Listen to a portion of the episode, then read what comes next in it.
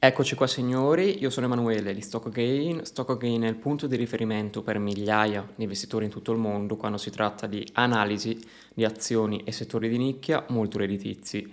Oggi faremo una breve chiacchierata sulla situazione globale, su quanto sarà potenzialmente grave questa recessione e soprattutto su come stanno intervenendo le banche centrali nel mondo prevalentemente occidentale. Quindi guarderemo la situazione di Giappone, Europa e Stati Uniti. Ti invito a prendere appunti, lascia pure un like se gradisci contenuti di questo tipo. Eh, mi raccomando, in questo video c'è parecchia trippa per gatti e toccherò diversi temi comunque molto importanti. In primo luogo, quanto sarà grave questa recessione? È la prima premessa, è la prima prerogativa di questo video. Allora, diciamo subito che questa recessione avrà sì un'incidenza importantissima a livello globale. Negli ultimi anni e negli ultimi decenni diciamo che le, tutte le recessioni sono state causate prevalentemente da una banca centrale troppo accomodante che operava prevalentemente con tassi di interesse troppo bassi, agevolando l'indebitamento, eh, facilitando comunque l'accumulo di credito, l'aumento del credito e di conseguenza un sacco di denaro eh, veniva impiegato per investimenti che normalmente non otterrebbero credito, non avrebbero ottenuto denaro. Questi investimenti sciocchi e stupidi molto spesso non sono produttivi e con l'allungarsi, col protrarsi diciamo di queste operazioni finiscono alla fine per rimanere in vita aziende che in un ciclo economico sano dovrebbero morire. Questa è un po' la causa principale dei boom, infatti come ricorderete ad esempio Vabbè, fino ad oggi c'è pieno praticamente di aziende zombie che falliranno certamente con l'aumento dei tassi. In Europa è pieno, straborda, ma anche negli Stati Uniti non sono messi tanto bene. Ma in secondo luogo questo denaro stupido, prendetemi il termine, va anche a caccia di investimenti molto speculativi. Il mercato delle criptovalute che si gonfia, mercati non regolamentati gonfiatissimi, tutti questi sono chiari indicatori, chiari indici di bolla. E ovviamente più i mercati si gonfiano, più anche i mercati non regolamentati mercati, più la speculazione aumenta, quindi più, più c'è questo gonfiaggio generale degli asset, senza guardare troppo all'investimento, c'è un proprio un modo di investire irrazionale, maggiore la bolla e maggiore sarà il dolore poi, maggiore sarà il crollo, ok? Più grande è il boom, maggiore la sofferenza e il dolore poi. Questa è in linea generale ovviamente detto in modo semplice il perché questa recessione sarà molto dolorosa e soprattutto sarà molto difficile da affrontare. In secondo luogo è emersa anche l'inflazione. Allora, a gonfiare questa bolla, prevalentemente finanziaria, è stato il QE. Diciamo che il QE e quindi l'acquisto di asset, prevalentemente titoli di Stato da parte delle banche centrali, abbassa i rendimenti, rende quindi più allettanti altri investimenti come ad esempio l'immobiliare, come può essere il lusso, l'azionario. Questi mercati si gonfiano e anche il mercato obbligazionario di conseguenza si gonfia, i titoli spazzatura più speculativi salgono, i titoli obbligazionari spazzatura rendono meno, quindi è ancora più facile per queste società spazzatura, soprattutto se sono titoli corporate, avere altro denaro, rifinanziarsi, questo è letteralmente imbarazzante. Questo complesso ovviamente alimenta le bolle e ogni bolla porta sempre a un crollo, porta sempre a una recessione. O meglio, questo è accaduto dal 2000 a oggi e soprattutto dal 2000 a oggi cosa è successo? Allora, dal 2000 a oggi è stato un continuo rinviarsi alla fine del grande crollo. Perché? Con lo scoppio della bolla del 2000, ad esempio, Greenspan ha abbassato i tassi di interesse per facilitare la ripresa economica perché lo scoppio della bolla.com ha causato una recessione. Quindi Greenspan è intervenuto abbassando i tassi agevolando comunque le condizioni di finanziamento, permettendo all'economia di surriscaldarsi nuovamente e di riprendersi. Ok? Però questo ha causato la bolla immobiliare del 2008. 2007-2008. Eh, quindi diciamo che la bolla del 2000 ha gonfiato una bolla ancora più grande, prevalentemente nel settore immobiliare. La bolla del 2000 era prevalentemente eh, ristretta al, ai titoli tecnologici e a poche altre asset class. Non era una bolla di tutto, come invece è la bolla di oggi. Dopo il 2008 c'è stato un interventismo ancora più massivo, ancora più massiccio delle banche centrali che ha gonfiato moltissimo gli asset, ha gonfiato tutti gli asset, azionario, immobiliare, obbligazioni. Questa è letteralmente la bolla di tutto. È per questo comunque che la recessione che ne conseguirà sarà gravissima e soprattutto non sarà facile da combattere. Infatti, oltre a esserci comunque il gonfiaggio degli asset finanziari, abbiamo un'inflazione dilagante. Questo ovviamente causerà grattacapi non indifferenti alle banche centrali che devono praticamente intervenire per combattere l'inflazione e al tempo stesso si trovano praticamente in una situazione di crescita economica stagnante prevalentemente, soprattutto nell'ultimo periodo e questo è imbarazzante perché Teoricamente cosa dovrebbe accadere? Teoricamente l'inflazione, secondo le teorie keynesiane, eh, dovrebbe alzarsi quando c'è crescita, quando c'è un aumento della domanda, eccetera, eccetera. È questione base comunque. Invece oggi abbiamo una crescita economica bassa e un'inflazione dilagante, quindi le banche centrali che prima potevano abbassare i tassi per agevolare la crescita economica e stimolare l'inflazione. È un paradosso, ma negli ultimi 12 anni, praticamente prima del 2020, le banche centrali sono intervenute per stimolare l'inflazione e abbassare la disoccupazione. Okay? In questo grafico puoi notare ad esempio il target ideale della Fed di disoccupazione e inflazione, indicato in rosso, e puoi notare però in giallo e in blu che innanzitutto in passato la Fed ha dovuto abbassare i tassi e intervenire per stimolare l'occupazione. Oggi invece si trova con una disoccupazione che è leggermente sotto il target, quindi potenzialmente un valore positivo, anche se non è sempre così, infatti quando la disoccupazione è ai minimi poi arrivano sempre le recessioni perché la banca centrale interviene inasprendo la politica monetaria, ma questo è un altro discorso e quindi si ritrova oggi con una disoccupazione leggermente sotto il target e con un'inflazione che è schizzata, dilagante.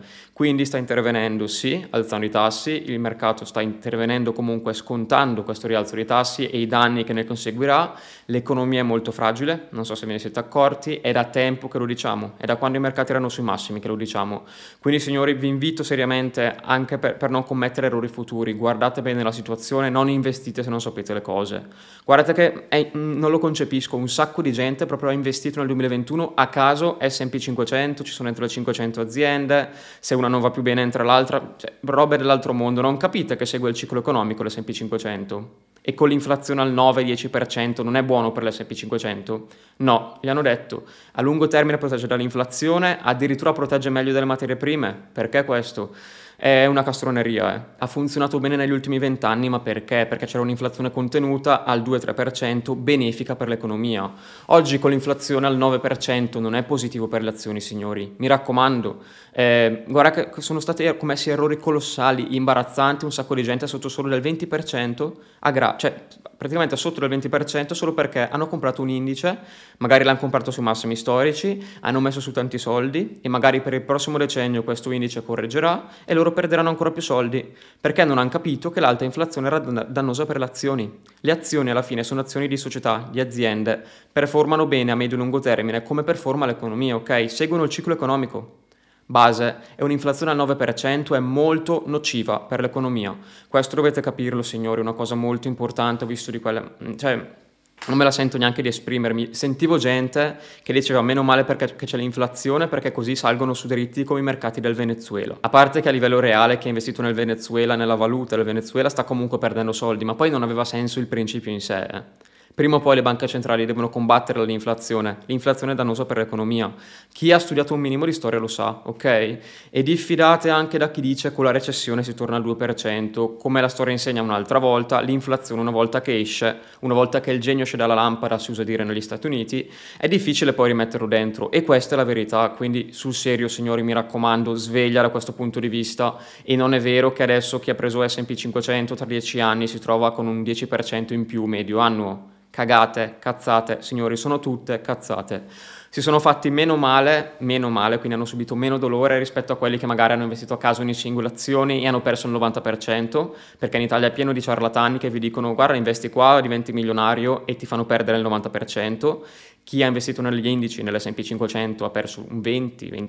era un investimento consapevole Ok, ma quando investite a caso fidandovi di ciarlatani che vi, vi promettono mari e monti e di diventare milionari, lì sì che è un dramma, lì sì che è un errore. Quindi signori mi raccomando seriamente, sveglia da questo punto di vista.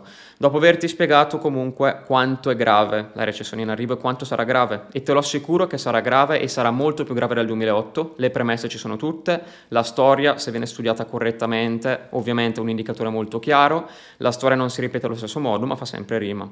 E oggi siamo sì in un territorio inesplorato e noi siamo stati i primi a dirlo ancora l'anno scorso ma abbiamo tutti contesti molto negativi per l'economia, banche centrali aggressive, crescita che rallenta e soprattutto inflazione dilagante. Niente di peggio.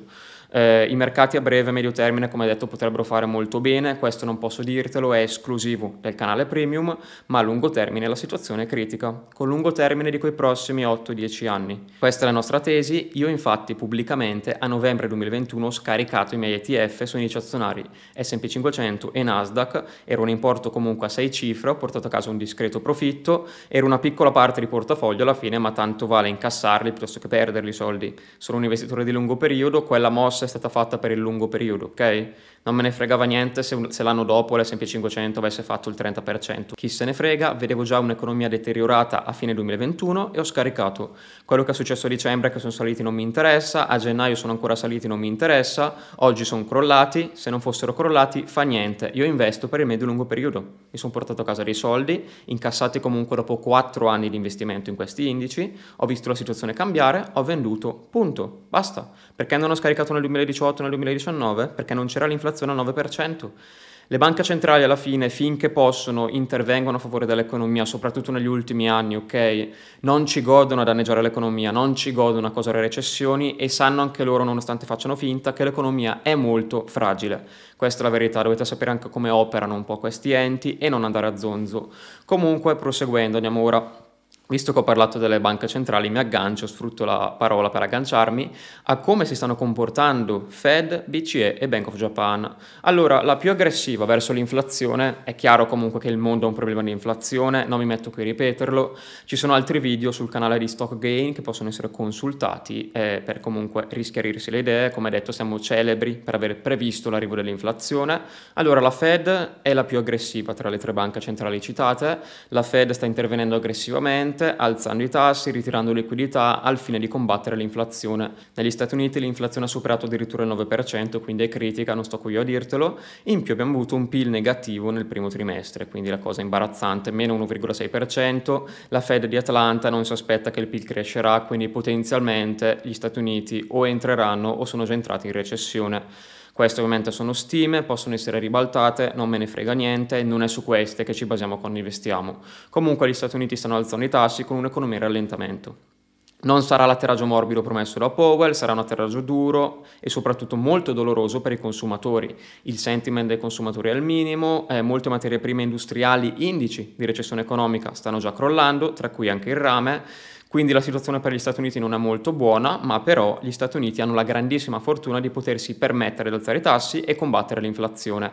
Perché è una fortuna? Perché ora passiamo alla BCE. La BCE eh, è in una situazione letteralmente imbarazzante, diciamo che la BCE è nata male, il progetto Europa è nato letteralmente male, soprattutto quando si pensa che sia Italia che Germania debbano avere la stessa politica monetaria. È imbarazzante.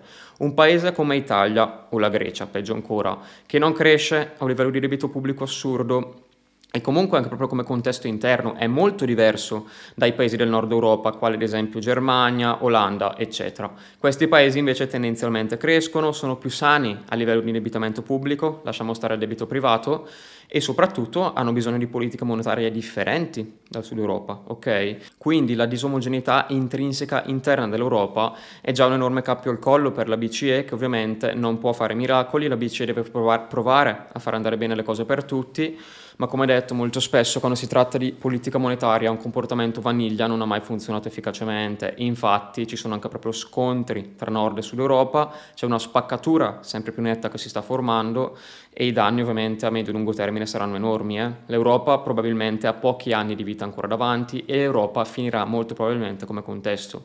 Questa è l'idea del team di stock gain che portiamo avanti da tempo e soprattutto un altro indice che l'Europa è in grossa difficoltà è il crollo dell'euro.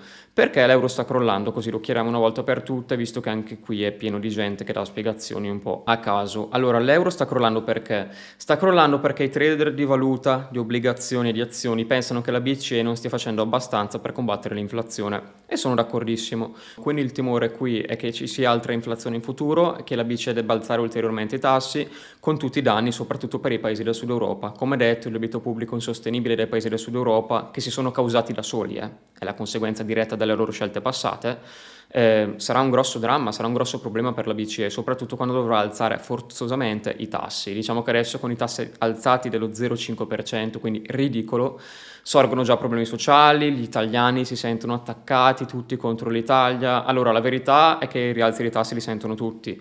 Poi se sei un paese come la Germania che si è comportato in un certo modo, lo subisci meno. Se sei l'Italia, lo subisci di più ma qua proprio il risultato di investimenti sbagliati, anni e anni di politiche soprattutto di investimenti alla fine fatti solo a fini politici, fatti per ottenere voti.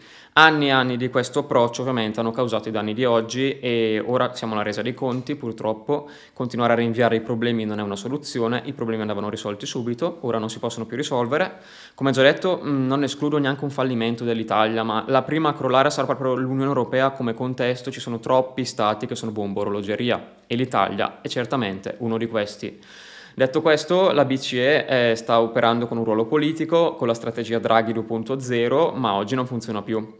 Diciamo che con la bassa inflazione, con Draghi che diceva eh, faremo di tutto per salvare l'euro senza fare nulla, bastava quello da dire ai mercati e i mercati si calmavano, i rendimenti scendevano. Ok, oggi con l'alta inflazione i mercati metteranno alla prova le dichiarazioni di Lagarde e sarà un, un processo comunque molto doloroso, l'abbiamo già detto, ci saranno dei sacrifici. Oggi ad essere sacrificati sono i vostri soldi sul conto corrente con l'euro che crolla, quindi io sconsiglio sempre di tenere soldi sul conto corrente, poi ognuno faccia come vuole. Oggi il sacrificio sacrificio sono quelli, infatti la BCE non sta effettivamente combattendo in modo efficace l'inflazione e questo ovviamente ha le sue conseguenze sulla propria valuta. Vi siete accorti? Euro ai minimi di 20 anni. Eh? E noi vi avevamo comunque avvertiti, infatti in queste immagini, stock gain a fine 2021 va previsto sia il crollo dell'euro che l'inevitabile recessione nell'eurozona. Lascio qui due screen, quindi la BCE sta intervenendo con una strategia che è una via di mezzo tra Fed e Bank of Japan.